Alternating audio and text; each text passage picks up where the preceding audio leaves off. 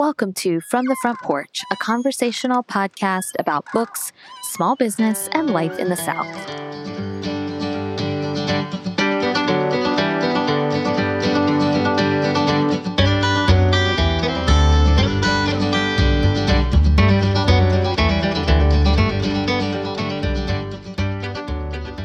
What recurs more often than not is possibility, opportunity, odds the groundwork laid, the conditions met, the stars aligned, the critical mass reached. What happens then may go either way. One generation's unforgivable error becomes the next generation's act of grace. One generation's epic lament becomes the next generation's comic relief. One generation's reconciliation becomes the next generation's rift. The same threads surface again and again, but the weave is riddled with deviation, tessellation, transformation. No design is replicated verbatim. This is the ecstasy of life. Leah Hager Cohen, Strangers and Cousins. I'm Annie Jones, owner of The Bookshelf, an independent bookstore in beautiful downtown Thomasville, Georgia. And this week, I'm getting out a pencil and paper, settling in a comfy chair across from a metaphorical couch, and answering your literary conundrums and questions like a bookish Frasier Crane. Before we get started, this is your friendly reminder that From the Front Porch is a production of The Bookshelf, an indie bookstore in Thomasville, Georgia. We are in the throes of our second holiday shopping season held during a pandemic, and remarkably, our spirits are high. I promise. As you support indies like ours this holiday season, please remember to shop early, to be open to our suggestions when your first book preference might already be backordered, and to trust our deadlines. This year, December 1st is the deadline to purchase something from us online and have it arrive by Christmas. We think this is early enough to work around the Postal Service's issues, but also late enough to allow you some shopping time. Thanks for supporting our small business and others like us when you shop this holiday season. If you're new here, Literary Therapy is a series of episodes devoted to addressing your literary concerns. If you have an issue you'd like me to address on air, I'd love for you to leave me a voicemail. Just visit www.fromthefrontporchpodcast.com forward slash contact. Scroll down to the middle of the page until you see an orange button that says start recording. Leave your name, where you're from, and your literary conundrum, and you could be featured in an upcoming episode of From the Front Porch. Now, without further ado, our first literary issue. Hi, Annie. This is Crystal from Chattanooga, Tennessee. I just joined a book club last month, and we're taking turns rotating on who will bring books to vote on for what we should read next. My turn comes up in a couple of weeks, and I was wondering if you had any good suggestions for a new book club. All of us have seen our reading styles change over the past two years in light of this pandemic life we're living, but we all still agree that we like good character development and enjoyable plots. We're not looking for anything too terribly heavy because life is heavy, but we do want good stories that will provide great discussion. I'm looking forward to your suggestions. Thanks. Crystal, first of all, congrats on starting a book club. It sounds like your book club functions a little bit like mine, where whoever is hosting for the month picks three books and then we vote. We love this method. I love this method. It's the method I employed at my old book club back in Tallahassee because it takes a little bit of pressure off the host's shoulders. and if you guys all hate the book, no one is to be blamed but yourselves. so not one person can be blamed. It's a democracy. um, so I do think we probably host similar book clubs. I have some recommendations. I don't know a lot about your particular club, but what I look for in a good book club selection is something that is going to be relatively easy to read. Our book club meets every month, and we have lots of people with kids in our book club. We have people working very stressful jobs. Our book club is made up of lots of busy people. And so we want our book club to be the kind of club that is accessible to all. And so a book that is relatively easy to get through and to finish in time for book club. I also want a book that is going to foster discussion kind of naturally. Sometimes this is a really light and fluffy book, sometimes this is a heavy book, but it's always a book that is going to ignite discussion. So, based on those criteria, my first suggestion is My Sister the Serial Killer. This is by Oyinkan Braithwaite. It is short, to the point, plot driven, but there is so much to talk about. This book is very fun. The title might suggest otherwise, but I think it's a very fun, accessible book about two sisters, one of whom is, as the title suggests, a serial killer, the other of whom is a nurse. And she winds up helping her sister and trying to take care of her sister. So I actually think there's a lot of great stuff in here about sibling dynamics, about older sisters or older siblings versus younger siblings that I think would really get a book club talking. Similarly, like very fun, very still kind of, I guess, has its roots in maybe dark humor. Finlay Donovan is Killing It by Elle Cosimano. I think actually my sister, the serial killer, and Finlay Donovan pair really well together, but that's beside the point. Finlay Donovan is laugh out loud funny, a very fast paced read, and yet I think there's plenty to discuss about, hmm, what would it be like to be a hit woman? you know, comic book club questions. What would it be like to go one day from being a wife and a mom and then the next minute accidentally maybe on purpose killing someone. And so I just think there's a lot to be said for these fun books, but also if you dig a little deeper, have real questions that you can start asking one another about your actual lives, whether it's about sibling dynamics or about, you know, who's most likely to become a hit woman. I think that's a great question. Next up, I, and this is controversial, but this is why I'm picking it. I think Normal People or Beautiful World, Where Are You by Sally Rooney would make great book club books. Here's why people either love Sally Rooney's books or they hate Sally Rooney's books. There really is no in between. I've not met anyone who doesn't have an opinion. And what I like about book club is it's our chance to share, to discuss, to kindly debate and I think Sally Rooney's books lend themselves to that. I fall in the category, as you probably already know, of loving Sally Rooney's books, but I have dear friends and fellow readers who absolutely hate her books. And so some of my favorite book club discussions come from when I either hate the book and then my book club talks me through it and I at least am able to appreciate why they loved it. Or it comes from a book that some of us love, some of us hate, and then we kind of get to talk about the ins and outs of why.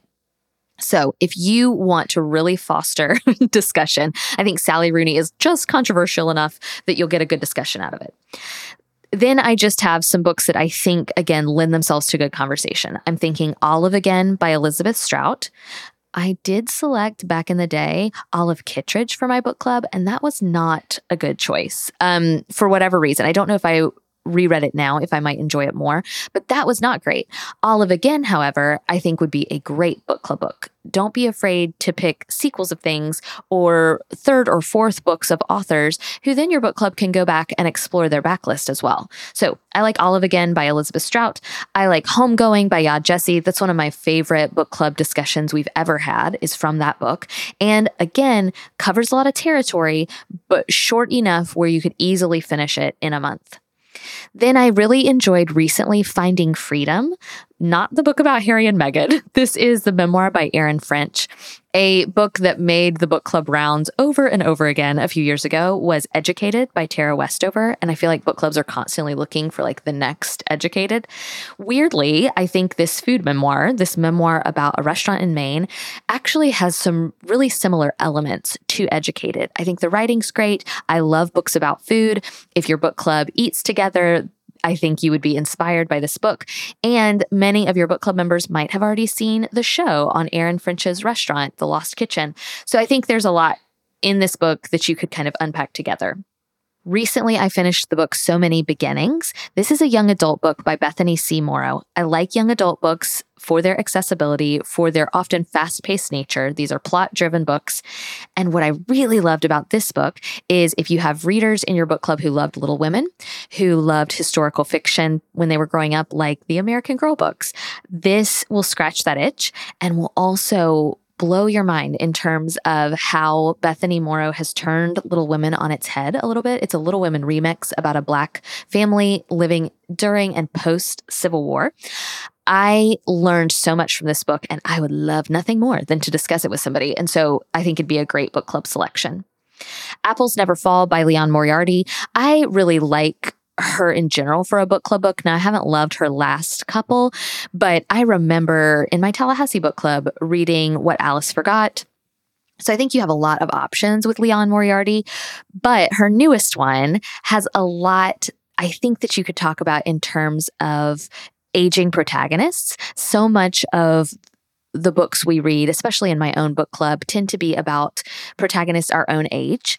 And so I like that the main character in Apples Never Fall is older. She has retired. She has adult children. And I just think you could really enjoy a conversation specifically about her, but also about the family dynamics in this book. There is a lot about overachievement and sports parenting and things like that that I think you a book club could really delve into. Last but not least, the backlist title, The Stranger in the Woods by Michael Finkel. This is a book I just read this year, but I remember when I posted about it, many people in the comments wrote, I read this with my book club and it was a great discussion. Like uh, two or three people commented in the comments about how great it was as a book club book. And I tend to agree with them because like Finlay Donovan or like My Sister the Serial Killer, I think there's a lot of could I do this about the stranger in the woods? Like, could I live in the woods? What would I do if someone I loved left and never came home? Or when they did come home, it was decades later. What would I do with that? Could I survive? Like, there's a lot of questions that come up just when reading it solo. And so I think reading it in a group would be really fun. Crystal, I hope you guys pick a book club book that is perfect for you and for your book club as you start meeting. I'd love to hear what you all pick. Next up, a question about Joanne, also about book clubs, but in a different vein. Hi, Annie. It's Joanne from Cherry Hill, New Jersey. I have a book club dilemma. We're reading a book that is controversial, that has been in the news about being not authentic in terms of what the author had to contribute. I don't want to blow up book club by bringing this up and it's not my job to tell people what to believe. But at the same time, I don't want people to think that this book was written based on the author's experiences. I'm not sure how to bring this up nicely, so any advice you have would be great. Thank you. Joanne, I think so many of us know what book you are probably referencing, but I don't want to make assumptions. And so instead, I'm going to give my general advice because I do think this is going to come up more and more when we read books in our book groups, and often our book groups probably are pretty homogenous. They probably look like whatever we look like and whatever our neighborhoods look like.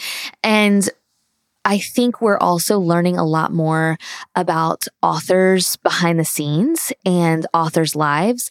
And much like we're having to kind of re examine the music and the TV shows and the movies we love because of things the actors or directors or creators have done. I think a lot of us are looking at literature under that same lens. Like, what do we do with a book where we have issues with the author? Or what do we do with a book where we have issues with how the book was marketed? What do we do when we have issues of authenticity about a book? And so I don't think this is a new conundrum and I don't think it's going to go away. So here's what I would suggest. One of the great parts about a book group to me is the safe space they provide. And so when you're in your book club, my hope for you is that it is a safe space to have difficult conversations. I'm with you. I don't want to blow up book club. and I frequently have these issues and these questions come up in the bookstore, right? And I don't want to blow up the bookstore. so I think you have a real opportunity here to gently bring this up just like you brought it up to me. You know, what do we do with this author who's writing from a perspective that might not be her own? What do we do with this voice that might not be the voice of the people she's writing about? And I think that's a fair question to ask in book club. I also think book clubs are very open to further reading. Some of the very best book clubs I've had or hosted or been a part of, the discussion eventually reaches the point where we're sharing other book titles. I think you go into your book club discussion, and you may have already had it by the time you hear my advice, but I think a great solution is to go into your book club meeting and say, you know, read this book. I have thoughts about it. Maybe I appreciate some of it, some of it I have issues with, but it definitely led me to do some digging about some other books by authors of color or by own voices authors, and it led me to read more widely than I might have read otherwise. So come armed with other book recommendations for your fellow book club members.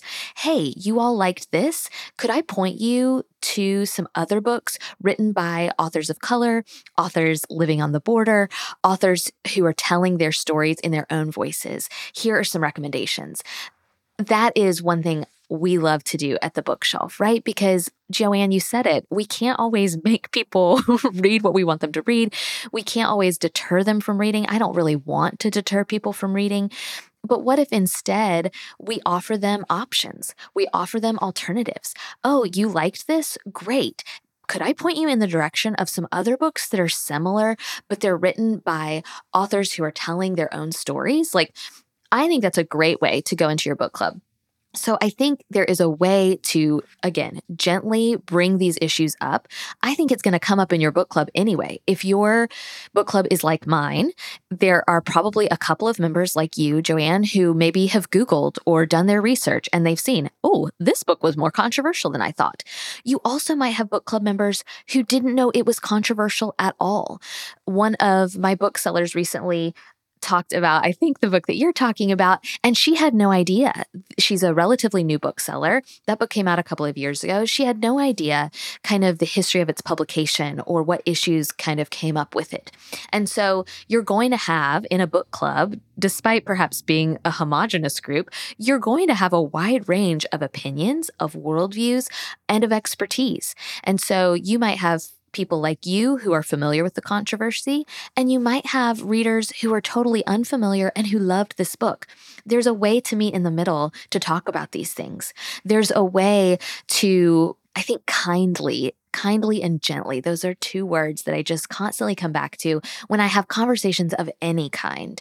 I think a lot of us are wary of the word polite, but there's nothing wrong with being kind and with being gentle and with being tender. When we bring these things up and approaching them from a state of grace and from a place of grace. So I think it's great that your book club is reading something a little controversial. As I mentioned to Crystal, I like books that are going to be heavy on the conversation. I know what you mean. I know that you don't want to blow up your book club, but I think these questions are valid. I think they're fair.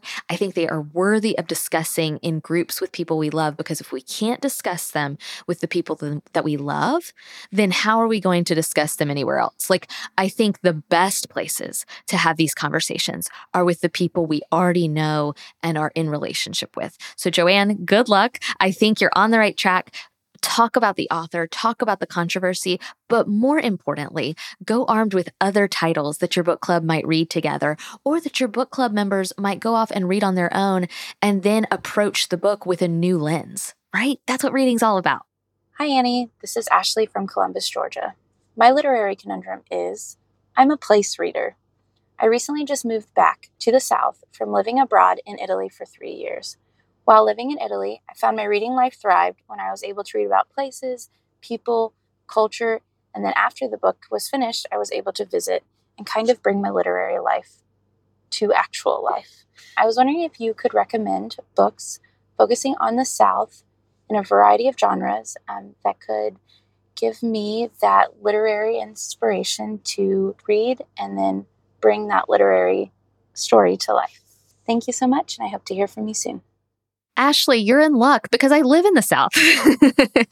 Born and raised in Tallahassee, which I didn't think was the South because I moved to Alabama and that felt like the South. Now I live in Georgia and I can acknowledge Tallahassee is a Southern town. And so I have a lot of thoughts on Southern literature. I will spare you those thoughts, but I do think it's a really wonderful genre filled with a lot of subgenres, right? There's Southern Gothic lit, there's Southern family lit, there are Southern memoirs and Southern mysteries. And so I created just a list of kind of a smorgasbord of Southern titles. I love this idea. I like that you've moved back home and you want to read literature that is going to make you appreciate where you live, because I imagine it is quite the adjustment to go from living overseas in Italy and then coming home and living in Georgia. I just imagine there might be some angst with that. And, uh, you know, maybe some bittersweet, right? Good, good and hard things. So here are my recommendations. Ecology of a Cracker Childhood by Janisse Ray. I know I have readers who I have met who loved this book. I have readers who had to read this in school and therefore they hated this book. I think it is worth reading if you live in Georgia, especially because it is very much about Georgia, about the nature and ecology of Georgia, which the longer I live in Thomasville, the more I realize how important the ecology of a place is, particularly in the South. I think the South loves its land, and there's a lot to unpack there about what that means. But I think Janisse Ray does a really beautiful job of writing about nature really well. I like a lot of what she writes, and I really appreciated this work. That is Ecology of a Cracker Childhood by Janisse Ray. I love the fiction works Salvage the Bones and Sing Unburied Sing, both by Jesmyn Ward. I read them in that order. I read Salvage the Bones first, and then later, when Sing Unburied Sing came out, I read that one. I don't think it matters which one you start with, but I do think she is a wonderful voice in Southern literature to be listening to, and her works feel wholly original. Like I've never read anything like them. Every time I pick up a Jesmyn Ward book, I think, this is new to me. Like I've never read anything like this before. If you want easy to read Southern fiction that also still has good kind of discussion points, I recommend Joshilyn Jackson a lot. Gods in Alabama, I think, is one of my favorites. I've read all of hers, and so it's kind of hard. And I read them when they came out. So I read some of them years ago. So it's kind of hard to remember, but I remember really loving Gods in Alabama. And then my book club read together and discussed Almost Sisters. And I think it is especially Southern feeling. And again, I know you're not Crystal or Joanne asking for book club recommendations, but I do think that's a fun one to read and then kind of unpack together. I loved the book The Fortunate Ones by Ed Tarkington. This is dealing with more Southern, like prep school culture, which I find fascinating. Like, give give give it to me give, give it all to me I, I just am absolutely fascinated by it so this is set in tennessee and is really well written and easy to read I love the essays and short, not even short stories, they're really essays and journalistic nonfiction by Rick Bragg. You will hear his name come up, I think, in most, if not all, conversations about Southern literature. I'm here to tell you that I believe that is valid. Not that anybody needs my approval or validation, but I find Rick Bragg's writing to be the South I am most familiar with, whether it's because of growing up in Tallahassee or because of going to college in Alabama. I find Rick Bragg to be most like the people I know. And so he has an essay collection. It's really his works that have been featured, I think, in Garden and Gun. There is no there is no more Southern magazine title than Garden and Gun or um, Southern Living magazine. So his collection is called Where I Come From. That is by Rick Bragg, but really anything by him I think would be worth your time. If you're looking for more Southern Gothic and mystery, I like the new book, Razorblade Tears by S.A. Cosby. He's written others, but Olivia and I both read Razorblade Tears and absolutely adored it. More classic Southern Gothic, of course, you cannot go wrong with Flannery O'Connor. A Good Man is Hard to Find. I also adored, if we're going to go with classic literature, Their Eyes Were Watching God by Zora Neale Hurston. This was a book I had not read in childhood, but I read it in adulthood and so am so glad I did, especially as a Floridian. I think it's very specific to Florida, but I think you'll appreciate it regardless of where you live. Then this one I have not read, but it is on my list, and I actually think it would make a great audiobook listen. It's Black, White, and the Gray. This is by Mashama Bailey and John O. Morisano. They own the restaurant The Gray in Savannah, and this is their food memoir about becoming friends and kind of becoming business partners and running this restaurant together. I love food memoirs. And so, and look, hmm, I won't say nobody because I'm reading a book right now about food and I love Ruth Reichl, but there is something about Southern food culture that I just think, I don't want to say it can't be beat, but like it is so powerful. Food plays such an important role in the South. And so I think that would one be really fun. if you want to stick with memoirs, I loved, it broke my heart in a million pieces, but I loved the memoir Memorial Drive by Natasha Trethewey. I mentioned Yaa Gyasi earlier. Interestingly, I think Homegoing is great, but if you're looking for Southern literature, Transcendent Kingdom I think is where you should start because Yaa Gyasi immigrated and lived in Huntsville, Alabama, and Huntsville plays an important role in Transcendent Kingdom. So the book doesn't stay, it's not entirely set in the South, but her upbringing and the character's upbringing, Gifty, Gifty is her name, Gifty's upbringing is so entrenched in Southern evangelical culture that I think it would be familiar to you. Then the essay collection, kind of memoir adjacent, I Miss You When I Blink by Mary Laura Philpott. She is laugh out loud, funny. Something that I think sets Southern writers apart is their sense of humor. I'm not saying other books aren't funny, but again, much like food plays an important role in the South, I think humor and storytelling play a very important role. And Mary Laura Philpott is a beautiful, wonderful, hilarious storyteller. And I think her essay collection would be really fun. So, those are my best Southern picks for you. I hope you find something that makes you feel even more at home than you already do. Hi, Annie. This is Carrie, one of your longtime listeners over the past couple years. Really happy to just connect with you this morning. We love hearing all about Thomasville and the bookshelf, and it's really warmed our hearts all the way here in Denver, Colorado. I wanted to connect with you to get your thoughts and some help on my own reading conundrum I've had lately, which is we have recently just had a little boy in August of 2021. Before his arrival, I was pretty into reading a lot of contemporary fiction with a lot of food for thought behind it, or just some more heavy novels. Some things that come to mind are things like The Push that you had mentioned earlier this year, I read, my most recent one was The Paper Palace. Although I love books like that, I'm realizing I just don't have the bandwidth for it right now when I'm here postpartum. And so I started looking at romance and just women's fiction, kind of a lighter reads, and then most recently finished Very Sincerely Yours and found that to be way too light. So I wanted your thoughts on something that would fall in the middle and, you know, something that can feel good and lighthearted, probably more Susie type picks that I know you always talk about on the show, just a little bit less on the side of contemporary fiction. That's heavier right now um, until I can kind of get back into the groove of that. All right. I really appreciate your thoughts. Thanks so much. Have a great one. Bye. Hi, Carrie. Congratulations on your new little boy. Look, we get this question a lot at the bookshelf. Our customer base often is of that kind of childbearing age where they're having kids and they love reading and they love their reading life, but now their reading life has been turned upside down.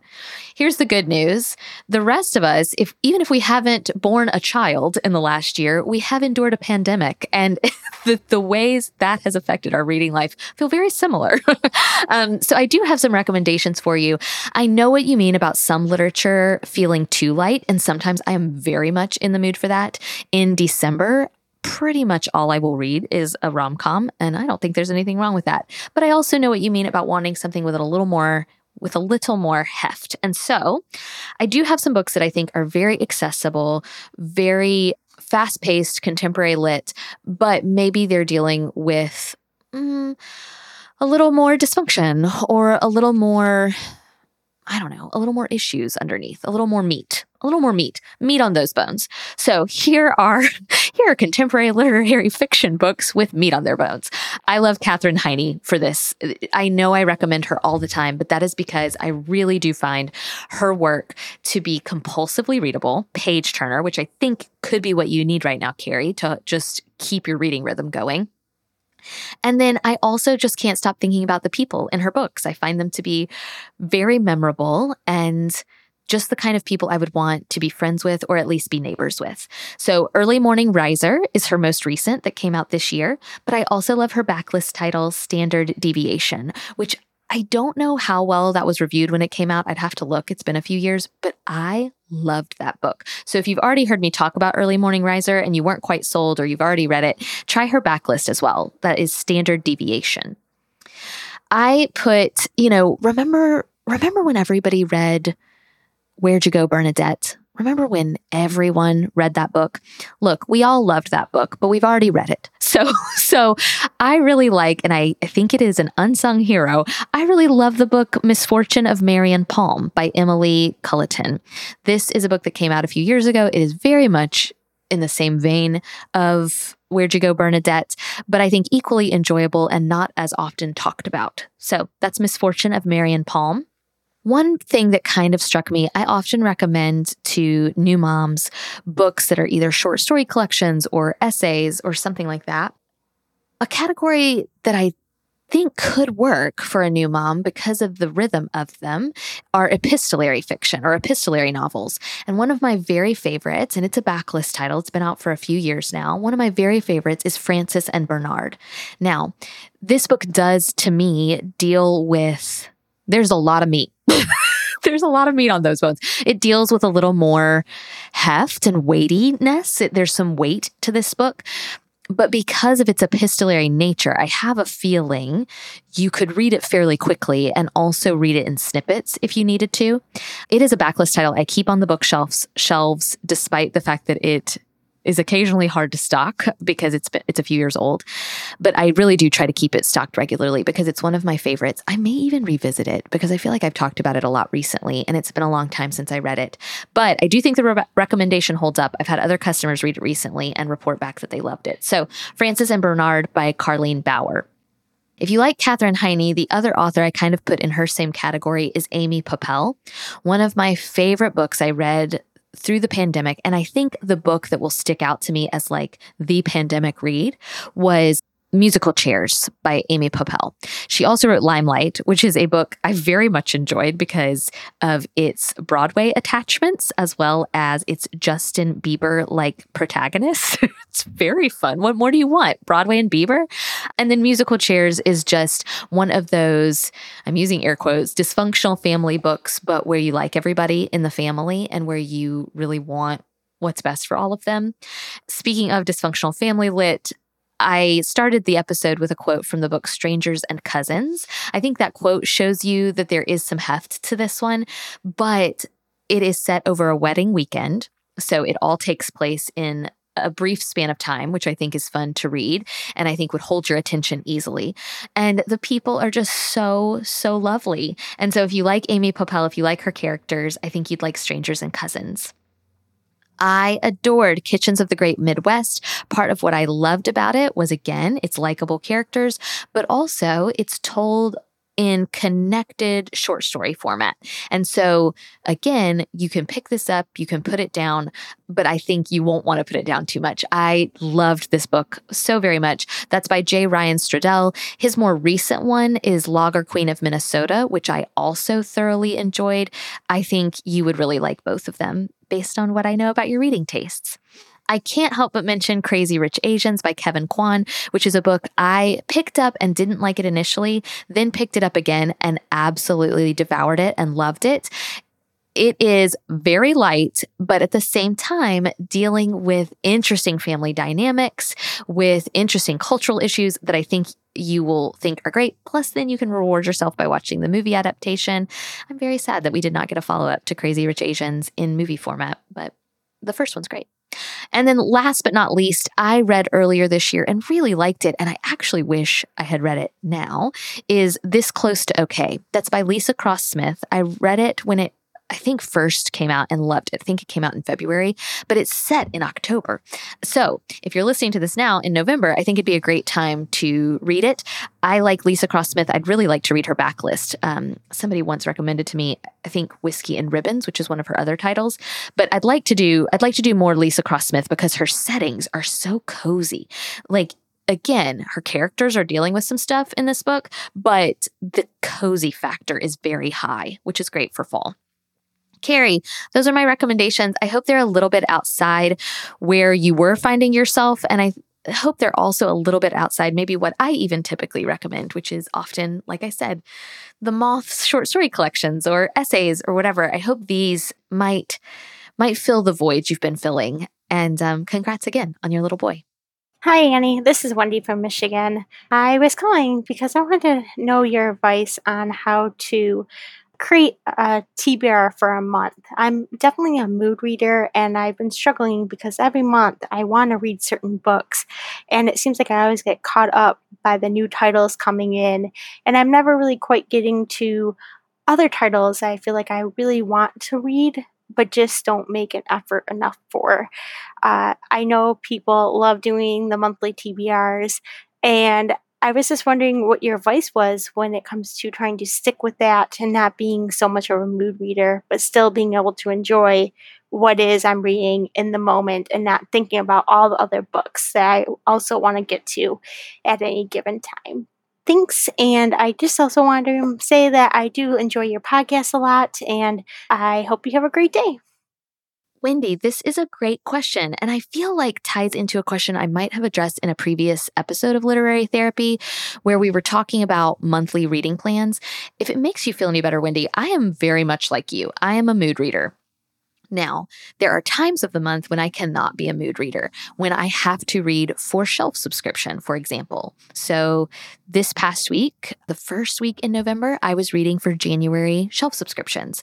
And so, my life then was not really mood reading. It was very much dictated by my work. So my reading life kind of ebbs and flows. My preference is mood reading, but because of the nature of my work, I sometimes have to plan my reading. So I totally think it's okay and normal if your reading life holds all of the above. Like, I don't think you just have to be a mood reader. I don't think you just have to do planned monthly reading. I think you can do both of those things, or none of those things, or one of those things. Like, none of it is wrong. I think sometimes, just like, just like Instagram there's a lot of comparison. I think in Bookstagram, it's the same way, right? And so this is just me telling you, you can read however you want to read. But if you would like to do more planned monthly reading, I have a couple of thoughts on that. For a previous listener, I recommended doing a different genre every week. So, and if you look at your, even maybe looking at your calendar and knowing, okay, I am super busy the last week of every month. Maybe I'm an accountant. I don't know. Maybe I'm an accountant and the last week of the month is real busy for me or something like that. And so maybe on your busy weeks, you read a rom com. On your slow weeks where it looks like your family doesn't have too much going on, you do a literary fiction. Maybe on weeks where it looks like you're going to be in the car a lot, either doing drop off and pickup or traveling or something like that, you pick an audiobook.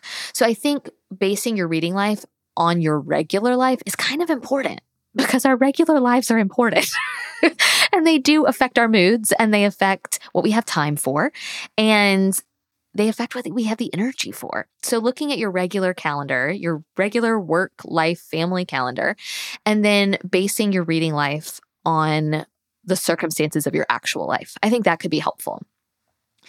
I think rotating by genre is one way to do it. And I think sounds really fun. I don't think that is for me, but I love that idea because I think four books a month is really admirable.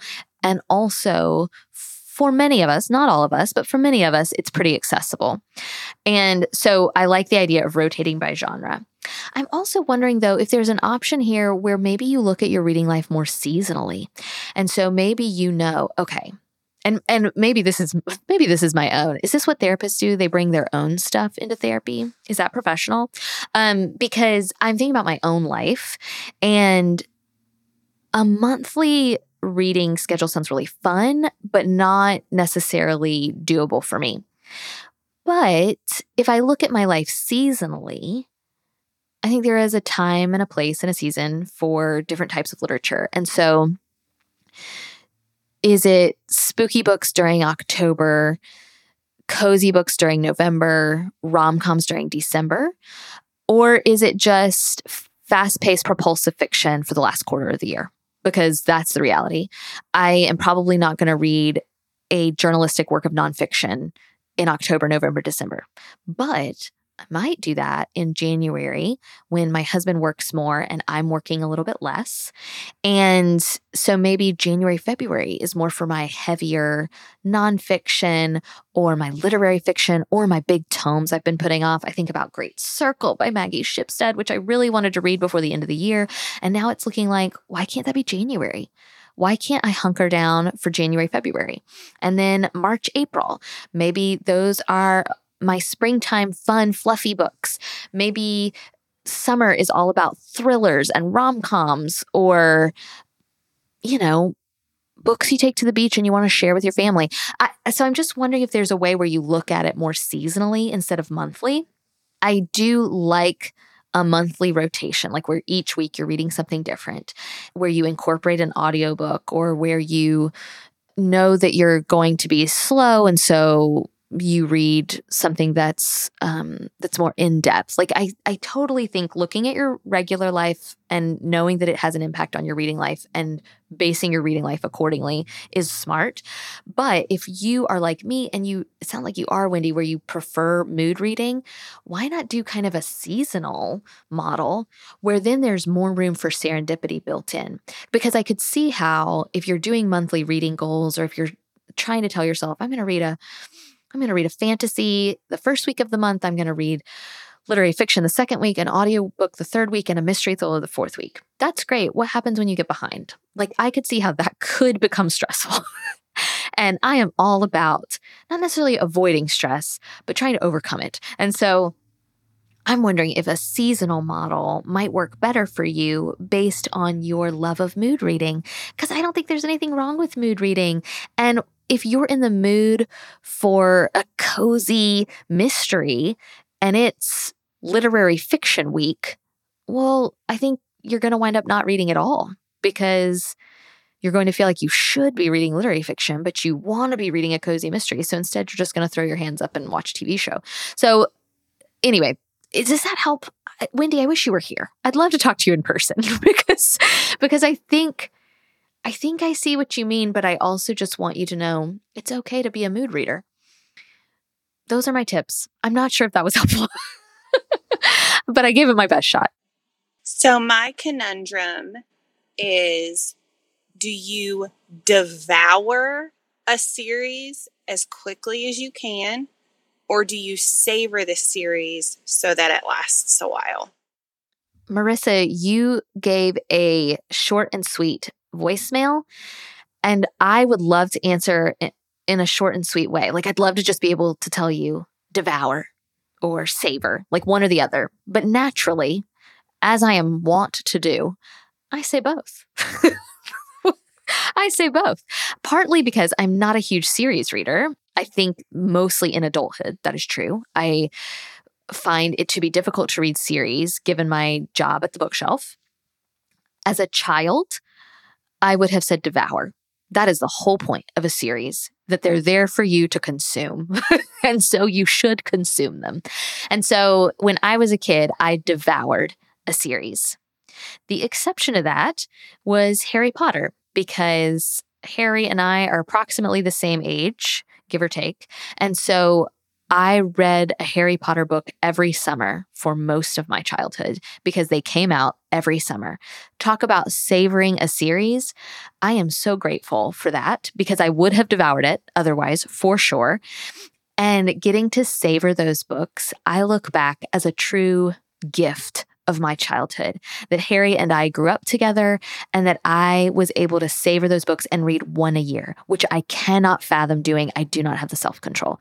And so I am so grateful I got to savor those. I think my gut, I'm definitely team both, but I think my gut is devour because of forgetting what I read. so and so nowadays much like in my childhood i devoured them i think in adulthood i would be prone to devour them because i'd be afraid i wouldn't pick them back up i know that people love outlander and i have not read outlander I've not read the Louise Penny books, all because I just don't know that I can devour them like I'd want to devour them. I'd probably let them utterly consume my reading life and I I can't. I can't do it. But I think my answer is firmly soundly both. Devour and savor. Kids I think should devour series adults should devour them if they have the time because what an awesome, fun reading experience and what a gift. And then savor them when you have to. So Louise Penny is still writing her series, so savor those. I don't think there's any rush to read those, right? Because she's still writing them. I think about I've mentioned it once already, but it's because I'm so excited and because it was such a fun book. Like, gosh, I just don't read a lot of fun books. I read I read a lot of um, heavy, thoughtful books, which I'm I'm grateful for. But I love fun books. So I think about Finlay Donovan, right? And I think about her new book coming out in February. I never get excited for a sequel. Never. I'm not a sequel person. But I am really looking forward to Finlay Donovan. And I'm going to read that the moment it comes out. But to me, that's savoring a series because I didn't read books one and two back to back. I read Finlay Donovan and now I'll read the sequel. And so I think savor it when you have to, devour it when you don't. Devour it when they're already out already. Because why not? Why not get lost in a world? We need it. We need to get lost in a world. Is that helpful? These last two questions, I'm not sure if I was able to help, but those are my thoughts and opinions, and you asked for them, and therefore I gave them.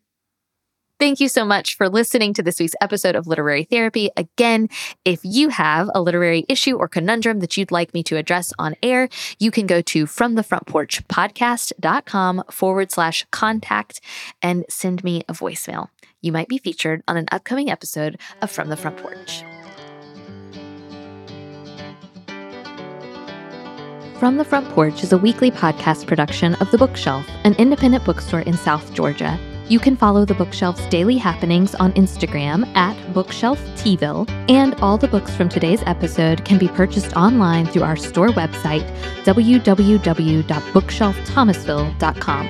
A full transcript of today's episode can be found at fromthefrontporchpodcast.com. Special thanks to Dylan and his team at Studio D Production for sound and editing and for our theme music, which sets the perfect warm and friendly tone for our Thursday conversations. This week, what I'm reading is brought to you by Visit Thomasville. Don't forget, we are approaching Sunday, November 21st, which is downtown Thomasville's holiday open house. The stores downtown and restaurants downtown will be open. There will be food trucks, giveaways. Stores will be open mostly from 1 to 5 p.m. We are never open on Sundays, and so this is a real treat. It is one of the most festive days in downtown Thomasville. I really do feel like it will get you in the Christmas spirit if you're having trouble mentally getting there. which I totally understand. That is valid. I also wanted to share some of my favorite stores in downtown Thomasville because I don't get to talk about them very often because I'm often shopkeeping instead of shopping. But I absolutely love the yarn shop, Fuzzy Goat, which is owned by my friend Cadence. Look, even if you are not a knitter, which I would not call myself a knitter, but Cadence would get mad at me if I said that. So I'm a knitter. I have knit things. I am knitting. And I am knitting only because Cadence and her team taught me how, and they taught me accessible projects that I could complete fairly quickly, which is my MO. That being said, even if you are not a knitter, I think Fuzzy Goat is a must see shop in downtown Thomasville because of what Cadence has done to the beautiful building where she has put her business. She has worked so hard to create a cozy, warm atmosphere. You will walk in there and not want to leave. It is so, so warm and inviting. And even if you're not a knitter, I think you'll find something there that you can take home. I have long loved the store Firefly, which is right across from the bookshelf. I love, I can see her beautiful yellow doors from my front door. And I loved Firefly long before I owned a business in Thomasville. When Jordan and I would come up for date nights, we would go to the bookshelf, of course, and I would try to pop my head into Firefly because I think Nan, the curator of Firefly, has absolutely impeccable taste. Her store is filled with beautiful, beautiful things that you will look at and either want for yourself or you will find ready for gifting to somebody else. South Life Supply is two doors down from the bookshelf. I think it's a must stop in Thomasville because, again, of what they have done to that gorgeous historic building, but also because they are makers in the truest sense of the word. They make their products on site, they make beautiful leather goods. Heather and Kelly are the curators and the owners and the creators of that shop and of the products there. And I think it is well worth your time. You can actually see them making some things. Like when you walk in the door, you can see their team building and creating things. And I think that's pretty special. I also love the store Relish, which again, kind of across the street, diagonal from the bookshelf, I can see Cameron's business from my place of business. And it is a really fun kitchen store. Again, not a huge kitchen person, not a great cook, but I really love that store. I always go there and I always find a Christmas present there, like without fail for my dad or for my mother in law. Somebody is getting a gift from Relish. So be sure to pop your head in these stores when you visit downtown Thomasville. To find out more how you can visit Thomasville and come to our holiday open house on November 21st, go to thomasvillega.com. This week, I'm reading, actually listening to, Taste by Stanley Tucci, a fantastic audiobook if you're looking for one. Thank you again to our sponsor, Visit Thomasville. Whether you live close by or are just passing through, I really do believe you would enjoy a visit to beautiful Thomasville, Georgia. If you liked what you heard on today's episode, tell us by leaving a review on iTunes. Or if you're so inclined, support us on Patreon, where you can follow along as Hunter and I conquer a classic, and you can participate in monthly lunch break Q&A videos. Just go to patreon.com forward slash from the front porch. We're so grateful for you, and we look forward to meeting back here next week.